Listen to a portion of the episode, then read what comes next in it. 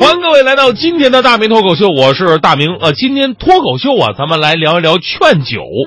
这过年期间走亲戚串门、看领导啊、看同学聚会什么的，都离不开一件事儿，就喝酒。呃，在这里要温馨提示，呃，毕竟你还没过去嘛，是吧？呃，喝酒助兴啊，量力而行，千万别劝。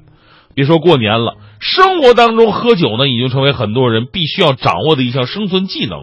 现在能不能喝酒，在很多岗位上都是重要的考察指标。之前有条新闻是这么说的：说有一个老板啊发在这个年会上啊发年终奖，把现金都拿在拿出来了，哗，堆台上满满的。大家伙一看，哟，老板真大方，真豪气啊！但是老板提出一个非常诡异的要求：喝酒才能拿，喝的多拿的多。你像我这样三杯倒，基本上六百块钱就差不多了，我还得为这点钱吐两次。所以呢，有的时候啊。酒桌上，咱们最怕的就是这种想方设法让你喝酒的人。这人如果是领导，那就更不好对付了。有个段子这么说的嘛：说在一个酒局上，啊，领导站起来说了，啊，现在啊，我提议干三杯酒，第一杯谁要不喝，谁要不喝，我就是谁爹。当然我吓得赶紧干杯。然后领导又说了，第二杯谁要不喝，谁是我爹。更过分吧？谁敢呢？又喝。领导最后说了。第三杯谁要不喝，就对喝了的人喊爹。你说这喝酒呢，满满一桌，整出都父爱似的。不过呢，在这个春节期间呢，因为劝酒发生的悲剧却不在少数。再次提示各位了啊，收音机前喜欢劝酒的朋友们一定要注意，您要是劝酒，最后人家出事儿了，您是要负法律责任的。西安市长安区的王某呢，给儿子举行婚宴。啊，曹某等十多个人，哎，挺能喝，一共呢喝掉了十五瓶白酒，就基本上人均一瓶多了。最后呢，曹某是不胜酒力啊，倒地了，于次日死亡。其家属啊，将宴请者以及同桌喝酒的、劝酒的都起诉了。最后，法院经审理认为，死者曹某作为完全民事行为能力人，自己把自己喝死了，那肯定得负主要责任哈。但是呢，同时依照民法通则规定。虽然各被告对曹某的死亡没有直接过错，但是酌情分担相应的民事责任。法院对最后请客的、陪喝的、劝酒的都做出了经济处罚。所以说呢，千万别觉得你只是劝酒，这酒桌文化啊，真是不是这样的，不是那么简单。律师说了，四种情况下共同饮酒人是应当承担呃承担赔偿责任的。首先呢是强迫性劝酒，比方说了啊，你你不喝不行啊，不喝不够朋友这样的语言来刺激对方喝酒，或者在对方喝醉意识不清的情况之下，没有自制力的情况之下，仍然劝他喝酒的，这是其一。第二种是明知对方身体原因不能喝，仍然让他喝的，最后诱发疾病的，你得负责任。第三呢是没有把这个没有自控能力的醉酒者安全护送回去，最后出事儿的。第四种呢是酒后驾车。你没有及时劝阻，导致发生车祸的这四种呢，都得接受罚款。最后呢，是是，咱们就还是劝各位，千万别这个拼命劝酒。如果有人劝你喝，尤其是领导，你就让领导知道，领导啊，你别劝我了，你的仕途发展就取决于我，取决于我能不能安全到家，知道吗？我如果倒地上了，一是就是起不来了，我跟你说，领导，你这辈子也完了啊。其实喝酒喝到。如此处处提防的地步呢，真的也是醉了。本来喝酒是一件特别开心的事儿，而且说的文雅一点，在中国古代，喝酒那是跟礼数有关系的事儿。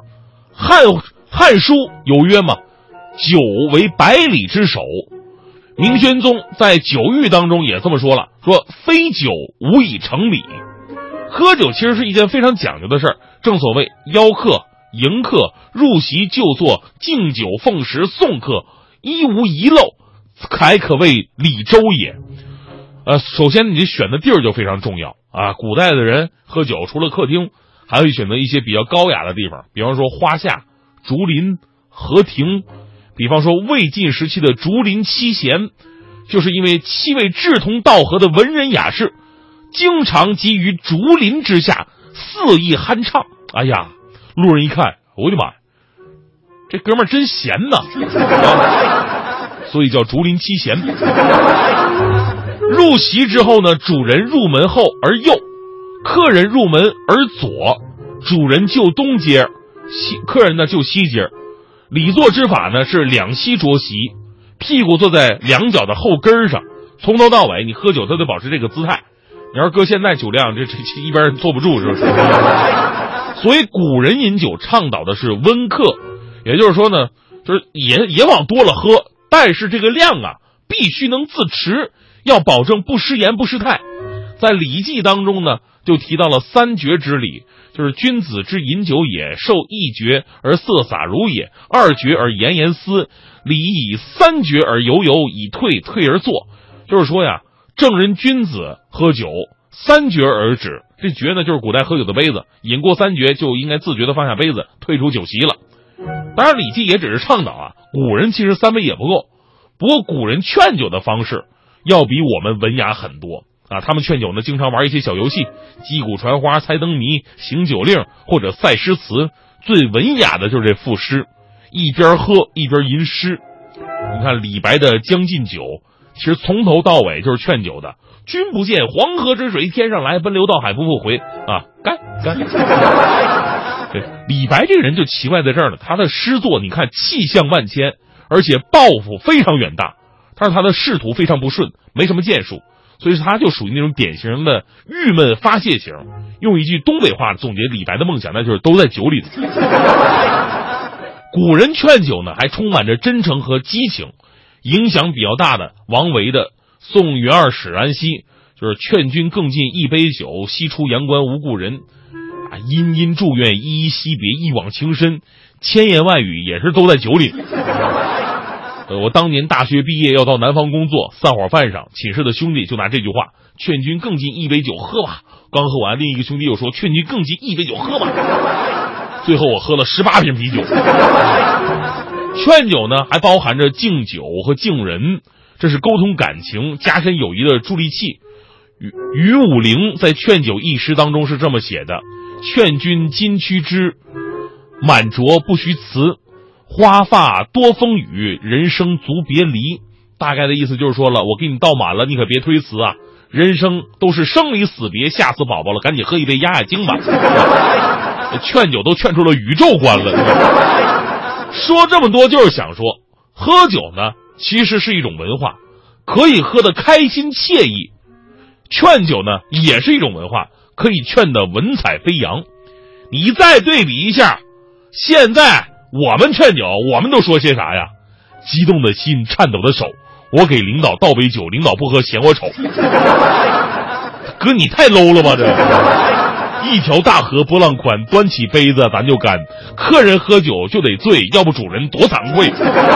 天蓝蓝，海蓝蓝，一杯一杯往下传。天上无云，地下旱，刚才那杯不能算。屁股一抬，喝了重来。屁股一动，表示尊重。感情深，一口闷；感情浅，舔一舔。感情厚，喝不够；感情薄，喝不着。感情紧，喝出血。会喝一两的喝二两，这样的朋友真够爽。会喝二两的喝五两，这样的同志要培养；会喝半斤的喝一斤，这样哥们儿最贴心；会喝一斤喝一桶，回头咱提拔当老总；会喝一桶喝一缸，明年台长你来当。不是你，但是你要这么说的话，那就喝。